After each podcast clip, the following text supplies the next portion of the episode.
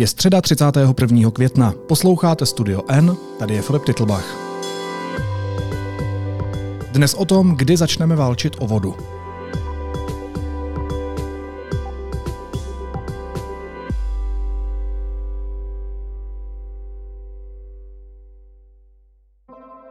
Víkendové šarvátky na afghánsko-íránské hranici přinesly mrtvé, zraněné a velké vzrušení v Kábulu i Teheránu. Na vině je kromě lidí řeka Hilmand. Řeka, která je životně důležitá jak pro afghánské, tak pro íránské zemědělce. Bez vody z ní totiž hrozí hladomor. Války o vodu jsou realitou v mnoha oblastech světa a mě bude zajímat, jestli čeká podobný scénář i nás. A budu se ptát politického geografa Michaela Romancova. Michale, vítej, ahoj. Ahoj Filipe, přeji všem příjemný dobrý den.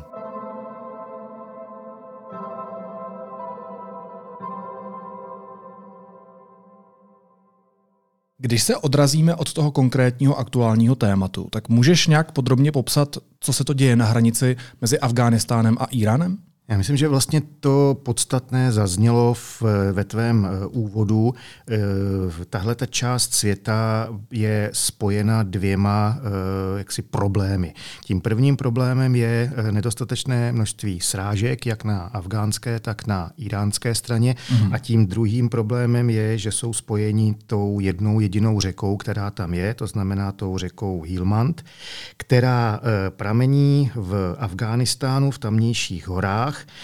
Má poměrně rozlehlé povodí, je to téměř půl milionu kilometrů čtverečních, takže jako to je oblast téměř o rozloze Francie, jenom abychom si to uměli představit, a podle toho, kolik vlastně sněhu napadne v zimě v horách, tak podle toho ta řeka má vodu. Ta výška vodní hladiny v té řece kolísá. Odborníci tvrdí, že vlastně její průměrný vlastně průtok činí 400 až 500 metrů krychlových vody za vteřinu, přičemž právě jako v době, kdy je na horách sníh, tak se zvyšuje na 1500 až 2000 metrů krychlových za vteřinu. Jenom pro srovnání, Vltava má ten průtok na úrovni 151 metrů krychlových za vteřinu. Takže poměrně velká řeka. Takže poměrně velká řeka, která sbírá vodu z obrovské části Afghánistánu, a protože se jedná o tenhle ten důležitý vodní tok, tak je samozřejmě používán k zavlažování polností. A co je podstatné, ta voda protéká značnou částí Afghánistánu, který z ní čerpá vodu, ale vlastně ona nedotéká nebo neodtéká do moře. Je to jedna z těch řek, které vlastně jsou bezodtoké, protože ona ústí do takzvané Systánské pánve, což je právě část jihozápadního Afghánistánu a část jihovýchodního Íránu. Mm-hmm. A tam vlastně končí v oblasti takových obrovských mokřadů, kde vlastně ta voda si částečně mizí pod zemí a částečně se vypařuje v důsledku vlastně tamního klimatu. Takže pro ten region má obrovský význam tahle řeka. V tom regionu je ta řeka naprosto nenahraditelná, tak jako v řadě jiných míst světa, prostě jiné řeky. Problém je ten, že všude tam, kde ta řeka vlastně protéká oblastí, kde spolu sousedí dva minimálně, případně více států, no tak tam samozřejmě jsou potom spory mezi těmi státy. Takže dva nestabilní státy? Tak to je potom jako další věc, která to problematizuje, ale obecně prostě jde o to, že jakmile ta řeka vlastně obhospodařuje více než jeden stát, tak tam je samozřejmě jaksi problém navíc, a to je otázka nějakého rovnoměrného nebo v uvozovkách spravedlivého přístupu k vodě. Kdo má nárok na řeku? No, teoreticky vlastně nárok na tu řeku mají samozřejmě všichni ti, kteří jaksi bydlí v tom jejím povodí, jenže průšvih je v tom právě, že zaprvé se dynamicky mění množství lidí, kteří žijí, řekněme, na těch, bavme se o tom případu tedy, že ta řeka, ten vodní tok je sdílen pouze dvěma státy, takže jednak na úrovni těch dvou států se mění počet lidí, kteří s tou řekou nějakým způsobem musí koexistovat, a mění se potom pochopitelně pochopitelně také důvody, proč tu vodu potřebujeme. Obrovský rozdíl, jestli potřebuješ vodu pro průmyslové účely, jestli potřebuješ vodu pro průmyslové a zemědělské účely, nebo jenom v uvozovkách pro zemědělství. Pak jde o to, jaký typ zemědělství to je. Jiné nároky na vodu má chov nějakého dobytka, to znamená, když jsou to pastevci, prostě tak mají jinou spotřebu vody, než když potřebuješ tu vodu pro zavlažování, a pak záleží samozřejmě na tom, co pěstuješ, protože každá plodina je jiným způsobem náročná. A pak samozřejmě v těch oblastech, jako je dejme tomu Evropa, k tomu přibývá další obrovský problém, a to je znečištění vody, ať už odpady z domácností, anebo co je daleko horší, samozřejmě jaksi ten průmyslový rozměr zemědělství, to znamená hnojiva, prostě průmyslová a tak dále, a potom samozřejmě znečištění z průmyslu. V centru tohohle konkrétního konfliktu je prostě voda. Ten konflikt je krvavý. Je už dneska nějak ve světě časté, že se dějí války o vodu? Ono to bylo vlastně přítomno vždycky. Spíš jde opětně o tu intenzitu. Přesně tak. Spíš jde o tu intenzitu. A lokální, případně i velmi intenzivní konflikty o vodu tady historicky byly, jsou a budou.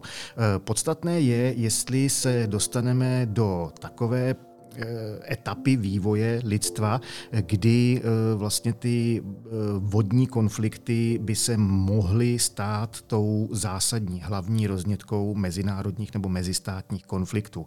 Na tohle to se upozorňuje jako na možné riziko už poměrně dlouhou dobu. V zásadě se dá říci, že ty scénáře jsou systematicky zpracovávány někdy od 70. 80. let minulého století. Jednak se tomu věnují tedy vlády těch států, v jejichž dosahu je nedostatek vody, nebo na jejich území je nedostatek vody, a jednak se tomu samozřejmě věnuje i Organizace spojených národů, jakož ta jediná globální univerzální organizace, která se mimo jiné věnuje i téhleté problematice, kterou máme k dispozici. No a věnuje se jí i z toho důvodu, že tady je ještě další obrovská proměna, a to je globální oteplování, protože světu hrozí sucho, to je evidentní. Je to kvůli tomu, že jedním z těch projevů globální změny klimatu je narušení cyklu srážek. Mimochodem, když jsem mluvil o OSN, tak ona má data z roku 2018, kdy ve své studii vlastně identifikovala 5 míst na Zemi, kde bude největší hrozba konfliktů o vodu. Jde o oblasti řek Nilu, Gangy Brahmaputry, Indu, Eufratu, Tigridu a Koloráda. Dokážeš odhadnout, co se na těch místech bude v budoucnu dít? Tak to samozřejmě odhadnout nedokážu, protože vlastně naše schopnost předvídat je vždycky velice limitovaná. Já navíc nejsem odborník na to. Dobře, ale tak ten vývoj, na který upozorňují klimatologové, není úplně příznivý. Ten určitě není příznivý, to znamená v zásadě ve všech těchto vyjmenovaných oblastech, ale oných pravděpodobně bude mnohem víc, můžeme čekat spíš jaksi zhoršení toho problému, než aby se ten problém zlepšoval v důsledku toho, že by se prostě změnil právě třeba srážkový cyklus. Třeba ten uvedený Írán, tak podle letošních dat, které k dispozici máme díky OSN, díky její organizaci pro zemědělství a výživu, tak vlastně 97% území Íránu je vystaveno jaksi suchu, které je horší než normální. 97% to je prostě objektivně strašně, ano, to je objektivně strašně moc. Ale když bych se měl vrátit zpátky k těm vyjmenovaným oblastem. Že jo. Řekněme teda tak, jak jsi to říkal, to znamená řeka Nil. Nil je obrovitánský veletok, řeka, která pramení vlastně hluboko vnitru afrického kontinentu, respektive Nil má 2 přítoky, takže ten jeden přítok hlavní vlastně pramení vlastně v uvozovkách uprostřed Afriky, a potom takzvaný modrý Nil pramení v horách vlastně v Etiopii. A právě s Nilem je už mnoho desetiletí prostě spojeno spoustu problémů. Ten největší problém se vlastně týká toho, že ten fyzicky nejsilnější a zároveň nejlidnatější stát leží na dolním toku Nilu, to je Egypt. Egypt má bohatě nejvíc obyvatel, Egypt má bohatě největší vojenské zdroje. Na území Egypta prší velmi málo, to znamená, Egypt vlastně nepřispívá k vodě v Nilu téměř ničím, ale je na ní úplně závislý. Ano. Jakmile by se něco stalo s tím dolním tokem, kdyby někdo měl možnost v uvozovkách jakoby přesměrovat tok vody, což zaplať pánbů se neděje, tak jako Egypt zůstane na suchu a tím pádem zůstane na suchu 100 milionů lidí, což by byl samozřejmě průšvih jak hrom. Už mnoho desetiletí platí, že vlastně Egypt má takovou, a je jedno, kdo je v Egyptě u moci, tak tam platí takové nepsané pravidlo, kdokoliv sáhne na vodu v Nilu, stává se jako nepřítelem Egypta. A teď jsme právě svědky toho, že v Etiopii se buduje obrovská přehrada, měla by patřit, až bude dokončená, až bude napuštěná, mezi 10 největších přehrad tohoto typu na světě. A ta přehrada se jmenuje Great Ethiopian Renaissance Dam, čili vlastně velká etiopská přehrada. A ten termín renaissance teda neznamená jako renesanci z toho hlediska toho kulturního fenoménu, ale vlastně má to být přehrada, která má umožnit obnovu nebo obrodu Etiopie, její změnu na modernější stát, protože to je ta... No počkej, taky uzavřít kohoutek Egyptu, ne? Udělat tuhle možnost. To taky, ale myslím si, že to není jako cílem těch Etiopanů. Cílem těch Etiopanů prostě je vystojet na té přehradě gigantickou hydroelektrárnu, tak jako to třeba udělali Egypťané na Nilu v 50. letech. Tam se jednalo o tu velkou asuánskou přehradu. Mimochodem Egypťané se tenkrát nikoho moc neptali. Prostě si tu přehradu postavili. To přehradní jezero se mimochodem rozlilo i do sousedního Súdánu. Súdánci v zásadě měli smůlu, museli akceptovat prostě to, že kus od jejich hranic prostě Egypťané postavili přehradu. A teď něco podobného dělají Etiopané a Egyptu se to pranic nelíbí. Chvíli to dokonce vypadalo, že by mohlo dojít k válce. Egypťané vlastně vyhrožovali tím, že zaútočí na to staveniště prostě a rozbíjí to na cimpr-campr. Tak zdá se, že tomu negativnímu scénáři se podařilo už jakoby definitivně vyhnout. Etiopané teď napouštějí to přehradní jezero a zatím vlastně se dokázali shodnout s Egypťany na tom, že harmonogram napouštění toho přehradního jezera bude takový, že to Egypťané nějakým způsobem zvládnou. Ale to dojednání té smlouvy bylo samozřejmě komplikované, mimo jiné i kvůli politickým otřesům v Egyptě v souvislosti s arabským jarem. Zapojili se do toho jak Spojené státy, tak Čína, protože to jsou ty mocnosti, které jsou dneska ve světě jako všude vidět a slyšet. Takže to je třeba jako jeden z příkladů toho, co se děje v kontextu těch vodních sporů v téhleté části světa. Když se dostaneme do Indie, Ganga, Brahmaputra? Pokud jde o Gangu a Brahmaputru, tak to jsou dva gigantické veletoky, přičemž vlastně Ganga protéká primárně Indií a bere vodu z obrovského množství řek, které se většinou jsou závislé na sněhové pokrývce na tom jižním úbočí Himáláje a Brahmaputra. Bangladeš. Tato obtéká z druhé strany, že jo? Čili to se znamená Tibet, respektive Čína. A potom, takže to sbírá vodu zase z toho druhého úbočí Himálaje a obě dvě tyto gigantické řeky se vlastně mají svůj soutok v Bangladeši a v podstatě se dá říci, že zhruba 2/3 Bangladeše jsou, když to trošku přeženu, vlastně jako by už delta tohoto soutoku a tam vlastně nesčetnými rameny potom proudí ta voda do Bengálského zálivu. A tam z toho politicko-geografického pohledu hrozí jaké riziko? Tak tam je těch rizik hnedka několik. Za prvé, pokud by na jednom nebo druhém úbočí Himálaje napadlo buď to extrémně velké nebo extrémně malé množství sněhu, tak to samozřejmě znamená povodně nebo sucho. Extrém nebo extrém. Ano, v průběhu toho vlastního říčního toku. A bez ohledu na to, teda, kde ten extrém ksi bude, pokud by bylo toho sněhu mnoho, tak to znamená vždycky jako riziko pro Bangladeš a to jsou záplavy. Ano. Mimochodem v Bangladeši jsou na záplavy zvyklí, ty záplavy jsou tam vlastně jako každoroční jako realita, přičemž tam jsou dva hlavní zdroje těch záplav. Buď to právě tání sněhu, to znamená obrovské množství vody v řece, která to koryto to nestačí prostě pojmout a ta voda se rozlije. A nebo potom druhá možnost, když dochází k bouřím v Bengálském zálivu a vlastně masy oceánské vody jsou tlačeny proti pevnině a tím pádem ta voda nemůže odtékat jako normálně do Bengálského zálivu, tak vlastně jako by tam je v uvozovkách špunt a zase ta voda se rozlévá. A není nic jako výjimečného, že až několik desítek procent území Bangladeše je pod vodou. To znamená, tahle ta země, mimochodem, já vždycky studentům, jako když se bavíme o některých fenoménech, tak se snažím to nějakým způsobem přiblížit k těm našim českým reálím, tak rozloha Bangladeše je zhruba 140 000 čtverečních kilometrů. To je o něco málo víc, než bylo bývalé Československo. V bývalém Československu žije kolem, řekněme, 16 milionů lidí a v Bangladeši 160 milionů lidí.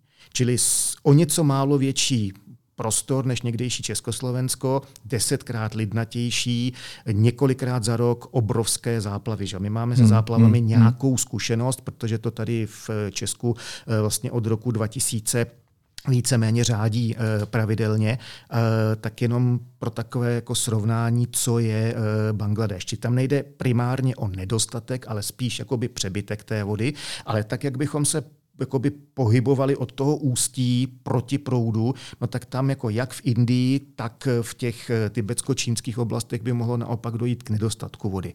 A zase to údolí Gangy patří mezi ty vůbec nejhustěji zalidněné oblasti v Indii, respektive na světě. Nevím, jestli to hodnotím správně, ale když z té pětice rizikových oblastí vyberu ještě jednu, tak mně nejrizikovější přijde Eufrat, Tigris, která to jsou prostě řeky, které jsou jedny z největších, vlastně Eufrat je největší řeka Blízkého východu. Blízký východ zkrátka není oblast, která by byla bez konfliktů, která by byla jednoduchá. Tam asi hrozí velké riziko. Určitě a zase tam jde o to, že to jsou řeky, které protékají hnedka několika zeměmi. Ty země mají všechno možné, jenom ne mezi sebou bezkonfliktní vztahy. Navíc řada těch zemí jsou v těch posledních, řekněme, 15-20 letech naprosto minimálním způsobem politicky stabilní. To se týká jak samotného Iráku, tak se to týká Sýrie. Obě dvě ty řeky pramení v Turecku. Turecko má vůči jak Iráku, tak Sýrii tu výhodu, tedy že kontroluje vlastně tu oblast, kde ty řeky pramení, a Turci už několikrát dali najevo, že jsou si téhleté jakoby výhody si dobře vědomi, a existují odborníci, kteří to občas přirovnávají k tomu, když máš prostě dům a ten, kdo bydlí nad tebou, tak má výhodu, že ti prostě může dupat jako nad hlavou a tím pádem tě budit nebo něco podobného. No to, když máš koště, můžeš to vrátit. Můžeš to vrátit, ale přece jenom ten úder tím koštětem do té podlahy většinou bývá méně razantní, než když je to horší jako výchozí pozice. Přesně tak. A to je vlastně pozice, ve které je jak Irák, tak Sýrie vůči Turecku. Turci začali v těch oblastech na východě Turecka, kde právě pramení obě dvě tyhle ty řeky, už před mnoha lety stavět vlastně několik hydroelektráren, vytvářejí tam obrovská přehradní jezera, z kterých čerpají jednak zase vodu pro účely zásobování vlastního obyvatelstva, respektive pro irigaci, a za druhé právě generují elektrickou energii, a ty přehrady se už mnohokrát staly právě zdrojem napětí mezi Sýrií na straně jedné a Iránem, respektive Tureckem. Tak vzhledem k tomu, v jakém stavu je dneska Sýrie i značná část ještě bohužel pořád Iráku, tak samozřejmě schopnost tamnějších vlád jakoby řešit ten problém zásadně poklesla, ale směrem do budoucnosti se to může stát zase obrovským problémem.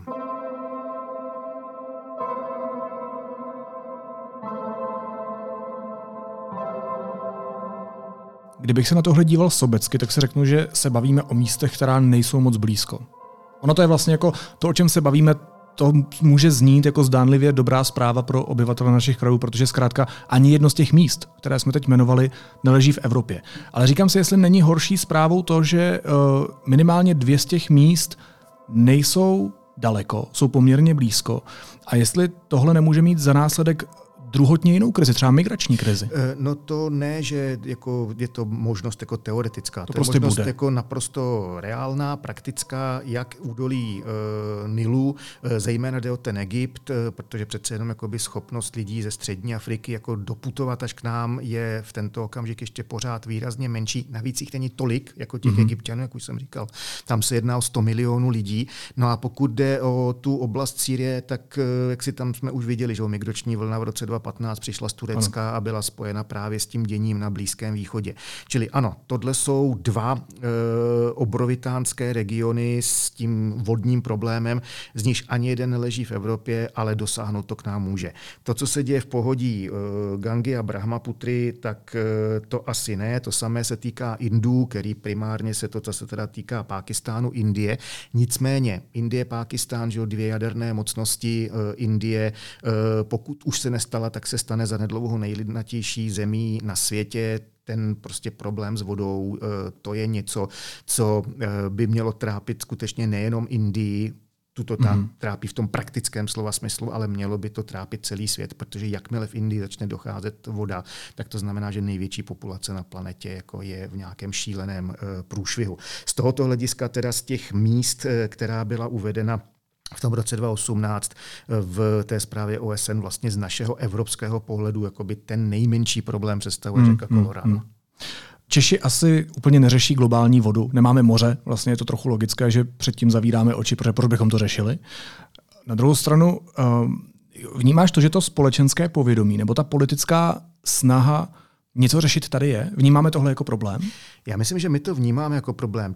Tím my nemám na mysli českou populaci, ale tím my mám na mysli naše politické elity, odborníky na ministerstvu zahraničních věcí, na ministerstvu zemědělství a tak dále a tak podobně. Je vlastně tím naším největším problémem spojeným s vodou v posledních právě 10-15 letech jsou povodně, druhotně sucho, protože sucho u nás je něco úplně jiného, než když se budeme bavit o suchu právě v Indii, v Afghánistánu, v Iránu nebo v Africe. U nás samozřejmě sucho řeší naši zemědělci, ale jako běžná populace to vnímá negativně primárně v tom, že si nemůžeme kropit trávníky, mejt auta, dopouštět vodu do bazénu, což je zatím pořád spíš nepříjemnost, než cokoliv jiného. Ale uvidíme, jakým způsobem bude vlastně probíhat klimatická změna. Problém obecně, jaksi české kotliny minimálně je, že u nás řeky pramení, ale veškerá voda odtud odtéká. Vlastně my nemáme mimo jiné i díky jako politice z 50. 60. let, když se ve velkém probíhaly ty meliorační práce, my jsme vlastně spíš připravili tu českou kotlinu na to, aby o tu vodu ještě rychleji přicházela. Takže dělají se tam místní opatření, že tak, jak se dříve narovnávaly, tak teď se jakoby zase jako v úvozovkách, jaký termín pro to používají, sklikaťují se, ano. Jako říční toky. Ono to určitě existuje nějaký odborný termín, který já neznám, takže se dělá se více povrchu té vody na našem území. Přesně tak, takže se omlouvám se posluchačům. Třeba tady v Praze je to moc hezky vidět v údolí Rokytky, což je jeden z těch jako velkých pražských potoků nebo malá říčka, kde právě po povodních v roce 2002 došlo vlastně k tomu, že se tam začaly dělat meandry a tím pádem vlastně se rychlost toho toku zpomalila a té vody v tom prostoru se drží víc a takovýmhle věcem prostě dochází na mnoha místech. Na řadě míst republiky se znova obnovují rybníky, které třeba ve středověku, my dneska, že když se řekne rybníky, tak jižní Čechy, ale třeba oblast, já nevím, tam jako v Polabí, tam třeba kolem Poděbrat, tam bylo historicky taky daleko víc rybníků, než jich je teď. A tohle to jsou všechno opatření, která se jakoby dějou. Z hlediska našich sousedů největší problém, který s námi, aspoň pokud mě je známo, býval spojen, byl ten, že na území Československa vlastně neexistovaly dlouhou dobu čističky odpadních vod. To bylo něco, co za komunistického režimu tady bylo naprosto zanedbáno.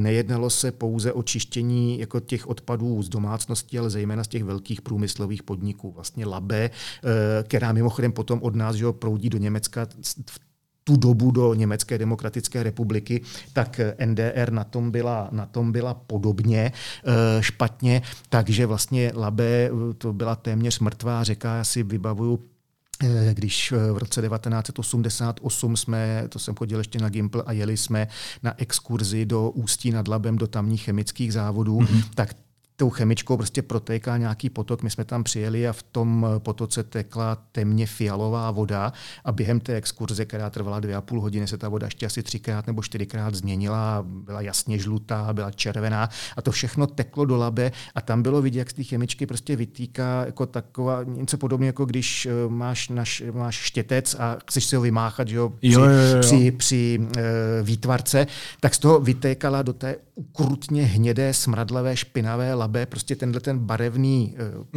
proužek, který po pár desítkách metrů prostě se rozplynul v té eklhavtózně hnědé vodě. To byl neuvěřitelný hnus. Prostě to město smrdělo, ta továrna smrděla, ta voda v Labi smrděla. Tohle jsou věci, které dneska už prostě jako nejsou, zaplať pánbů, protože dneska všechna větší města a už podle mého názoru i menší obce mají čističky. Samozřejmě ty čističky jsou u všech velkých fabrik, takže čas od času dojde k nějaké havárii, typicky Bečva v našem prostředí, ne tak dlouho zpátky, ale v zásadě dneska jako máme vodu čistou a musíme si uvědomit, že ta voda od nás jde ke všem našim sousedům. Ano. To znamená, to, co se děje u nás, jak my se staráme o naši vodu, tak to bezprostředně ovlivňuje naše sousedy. A pak samozřejmě všechna ta moře, kam ta voda odtéká. V našem případě primárně Severní moře, méně Balt a Černé moře. Pořád tady ale visí ta proměna klimatické změny, která zkrátka může jít jakkoliv a vypadá to, že se spíš zhorší ještě ta situace. A říkám si, jestli třeba ten technologický pokrok nebude muset být ještě rychlejší. Když se podíváme na Španělsko, tak část Španělska už se dneska mění v poušť. Ta země nemá dost vody pro zemědělství, nemá dost vody pro lidi. Vláda se teď snaží získat pitnou vodu z netradičních zdrojů, teď investuje třeba 2 miliardy eur do odsolování mořské vody. Je tohle něco, co budeme muset velmi zásadně a rapidně řešit. To znamená hledat jiné technologické, a třeba i u nás v České republice, jiné technologie a budeme třeba muset počítat s tím, že jednou dojde voda i v Evropě. Tak pokud by došla voda tím jakoby ultimátním způsobem, tak už nemusíme řešit nic, tak prostě jako to budeme mít všichni jako vyřešeno, protože bez vody prostě fungovat nemůžeme. Ale jsou části světa a země, které jako s tímhletím už léta bojují, které žijí v úplně jakoby jiném způsobu používání vody. Typickým příkladem je Izrael. Izraelci jsou naprostou světovou špičkou, pokud jde o závlavé zemědělství a v Izraeli, a jako pokud je mi známo, tak jsou už jako v tom ohledu kontakty jak na vládní úrovni, tak na vědecké úrovni, tak předpokládám i jako na praktické úrovni, že se učíme v Izraeli, jakým způsobem efektivněji využívat vodu k zavlažování. Mimochodem, když jsme u Izraele, tak Izraelci mají nedostatek vody, stejně jako všichni jejich sousedi. Zejména se potom to týká Palestinců a právě ten problém s nedostatkem vody je taky často používán, někdo řekne zneužíván, jako jeden z mnoha těch jakoby velmi sporných momentů v debatách o budoucnosti Blízkého východu. To znamená, řada mezinárodních organizací i řada vlád států samozřejmě kritizuje Izrael, že Izraelci mají nesrovnatelně jakoby větší komfort, pokud jde o přístup k vodě, než Palestinci. Je tady otázka čerpání vodních zdrojů. Zase ten blízkovýchodní region, právě Izrael a jeho sousedi, jsou dobrou ukázkou vlastně tohoto problému, že obrovské množství vody je v podzemí. To znamená, ty navrtáš vrt, čerpáš vodu, vrt je na tvém, řekněme, pozemku nebo na území tvého státu, ale zatím nejsme schopni zcela přesně zmapovat, odkud odevšad z toho podzemí se ta voda stahuje. To znamená, řada zemí řeší tenhle problém v pohraničních oblastech. Nejde jenom o těžbu vody, ale jde třeba taky o těžbu ropy nebo čehokoliv jiného. To, že máš vlastně jakoby tu v uvozovkách pumpu na svém pozemku, tak to neznamená, že stahuješ tu surovinu, kterou čerpáš ze země, pouze jako tam, kde je ten vrt, ale naopak ten prostor je daleko širší. další. Takže ty spory o vodu, ono se to nemusí týkat jenom vody, která je v řekách a jezerech, na kterou je dobře vidět, ale týká se to a směrem do budoucnosti se to bude týkat čím dál tím víc právě těch podzemních zásob vody. Byla pohádka Sůl nad zlato. Teď, když člověk mluví o tom Španělsku, to je mimochodem den stará zpráva, kdy se odsoluje mořská voda, tak to vypadá, že by byla jako voda nad sůl ještě. A tak když to ukončíme trochu filozoficky, tak jakou hodnotu má voda? Protože pro nás je to velmi pohodlná a nekonečná věc. Když otevřeme kohoutek, tak ono to nekonečně teče. Má to tu hodnotu, jakou tomu dáváme? No takhle, máme cenu. Že? Platíme vodné, stočné a to prostě ta cena nějakým způsobem by měla korespondovat s tím, jaké jsou náklady na výrobu, distribuci a potom právě likvidaci odpadu. Víme, že vodné, stočné, prostě ta cena je jiná v Praze, jiná v menších obcích a je v uvozovkách jako nulová tam, kde lidé mají na svém pozemku právě vlastní jako studnu a tam mají čerpadlo nebo nějakým jiným způsobem tu vodu čerpají. Mimochodem spousta lidí v Česku je přesvědčena o tom, že ta voda je jejich. Ve skutečnosti ta voda všude patří vlastně jakoby teda České republice. To, že to zatím není jako regulováno, že vlastně zatím té vody máme tolik, že jenom čas od času právě stát řekne, nebudete si mít auto hadicí, nebudete si zavlažovat trávník a nebudete čerpat do nekonečna vodu jako v úvozovkách ze své studny do svého bazénu. Ale já bych ti na to řekl, že nepatří ani České republice, ale patří všem. Protože... No tak jasně, ale bavíme se, zatím pořád žijeme ve světě, kde prostě ty státy mají nějakým způsobem... Když odložíme ty, já nevím, ekonomické nebo kapitalistické brýle a podíváme se na hodnotu té vody jako takové, no tak v tom případě můžeme říci, že hodnota vody je naprosto nevyčíslitelná, protože bez ní skutečně jako lidstvo, jako druh, respektive život na této planetě by skončil. Čili jako, když se na to používáme, a to je jedno, jestli budeme mít brýle kapitalistické nebo nějaké jiné, prostě jako, když se na to podíváme tímhletím způsobem, tak naše planeta je modrá. Že jo? Je modrá nikoliv proto, že si to přeje Václav Klaus, ale protože na povrchu naší vody dominuje světový oceán. Světový oceán představuje bezkonkurenčně největší množství vody, která pro nás, jako pro lidi, respektive pro většinu zvířat, je buď to nevyužitelná vůbec, nebo jenom s obrovskými problémy. My naštěstí jsme schopni teda odsolovat, což je mimochodem energeticky strašným způsobem náročné, jako technologicky to umíme, nebo technologicky to umíme, ale je to obrovským způsobem energeticky a finančně tím pádem náročné, takže zase Španělé si to dovolit mohou, Izraelci si to dovolit mohou, většina zemí v Africe prostě nemá šanci. Obrovské množství pitné vody, vlastně bohatě největší množství pitné vody je vázáno v ledovcích. Tady se zase vracíme k tomu, že tak, jak postupuje klimatická změna. Takže super, ne? Máme vodu. A přesně tak, takže prostě ledovce tají, navíc řada těch ledovců je v místech, kde se pro změnu nejsou lidi, třeba Grónsko je pokryto ledovcem a téměř nikdo tam není, čili je otázka dopravy potom té vody. Mimochodem dlouhou dobu už se jako spekuluje o tom, že v Evropě začneme stavět dálkové vodovody a že budeme dovážet třeba vodu v tankerech. Třeba, dejme tomu, z toho Grónska. Což zase my jako Evropané si to dovolit můžeme, ale ty části světa, které jsou nesrovnatelně víc jakoby vystaveny těmhletím rizikům, tak ty mají podstatně méně možností i prostředků. Hele, a kdyby tady došla voda, tak kdybych se tě měl zeptat jako člověka, který se roky točí glóbem a ví, co kde je, kam by se přestěhoval? No, pokud jde o vodu, tak v Evropě na tom je třeba hodně dobře Finsko. To je země, kde je obrovské množství jezer, které mají obrovské množství sladké vody. Je to země, kde ještě pořád hodně padá sněhu, a takže jako ta sladká voda tady je, to samé Švédsko, to samé Norsko. Takže tam je dobrá demokracie mimochodem v těch severských státech. Přesně tak. Rusko má obrovské zásoby. Tam není dobrá demokracie. V Rusku není dobrého vůbec nic, ale příroda jim nadělila, to znamená v Rusku jako voda, pitná voda v řekách, v jezerech je. Mimochodem Rusko je na neštěstí zase tím příkladem země, která si tohleto obrovské bohatství jako cení pramálo, Bajkal je toho třeba vynikající, v úvozovkách vynikajícím příkladem. Kanada je na tom pochopitelně dobře. No a pak jsou jaksi ty části světa, které nejsou tolik přelidněné, kde řekněme voda pro účely jako konzumace, to, co člověk potřebuje, je to hodně, ale kde zase jako nefunguje spousta těch dalších věcí. Čili já jakožto Evropan bych určitě teda v tomto případě mířil někam na sever. Pak je třeba otázka, Systánská Alpy, ty mají jako čistou vodu, nicméně Alpy se velmi rychle oteplují, bohužel se oteplují rychleji než zbytek Evropy. I ledovce v Alpách mizí rychleji než někde jinde. Takže jako třeba do Rakouska je to od nás kousek, ale tam za chvilku bohužel už taky může ta situace být výrazně horší. Cestovatelské tipy do hororové doby přinesl politický geograf Michael Romancov. Michale, moc ti děkuju. Měj se hezky. Já děkuju za pozvání a já cestuju nerad a pevně doufám, že toho nebude třeba. Určitě teda doufám, že toho nebude třeba kvůli vodě. Mějte se všichni hezky. Nashledanou. Ahoj. Následuje krátká reklamní pauza. Za chvíli jsme zpátky. Když světlo a zvuk, kostým, scéna.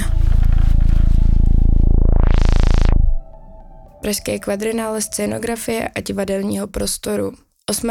až 18. června v Holešovické tržnici. pkv.cz.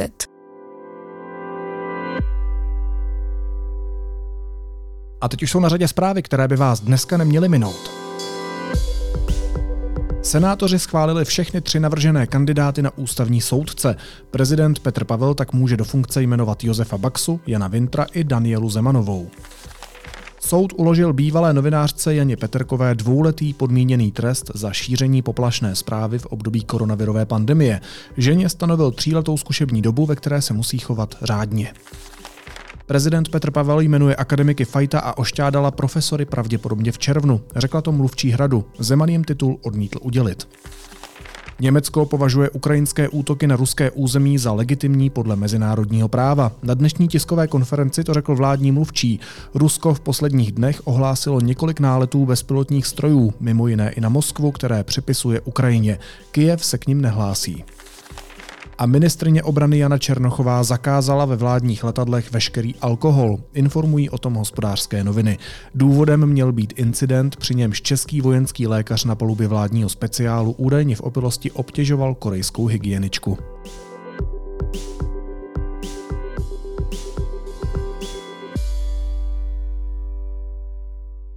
A na závěr ještě jízlivá poznámka. Jak jste slyšeli ve zprávách, soud uložil bývalé novinářce Janě Peterkové 2letý podmíněný trest za šíření poplašné zprávy v období covidu. Jednání ale muselo být přerušeno, protože podporovatelé Peterkové vylomili dveře do soudní síně a na místě zasahovala justiční stráž. Peterková potom před soudní síní zopakovala, že nic neudělala a že nejsme v NATO a že žijeme v Československu, teda ona a Bůh, a že nepodepsala tu smlouvu. Poslechněte si to sami. Já jako svobodný živý člověk, občan České a Slovenské federativní republiky, ukončuji tento soud. Tento soud neproběhl. Já jako svobodný živý člověk, mezi kterým není nic, než má osoba a Bůh, nemám žádnou smlouvu s touto firmou, s tímto korporátem. Československo stále existuje. Prosím vás všichni, šiřte deklaraci Československa do všech koutů této země. Jsme Čechoslováci, jsme Československo, nejsme v EU, nejsme v NATO a s tím...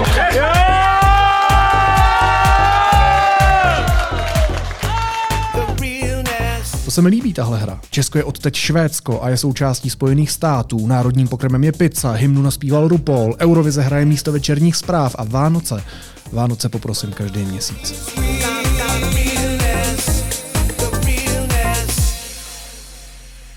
Naslyšenou zítra.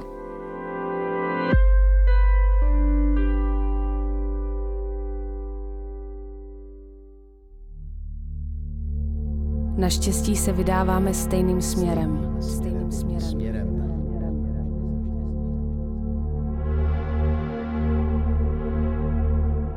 Představení Fata Morgana choreografa Pavla Sakoviče od června 2023 ve studiu Hrdinů v Praze.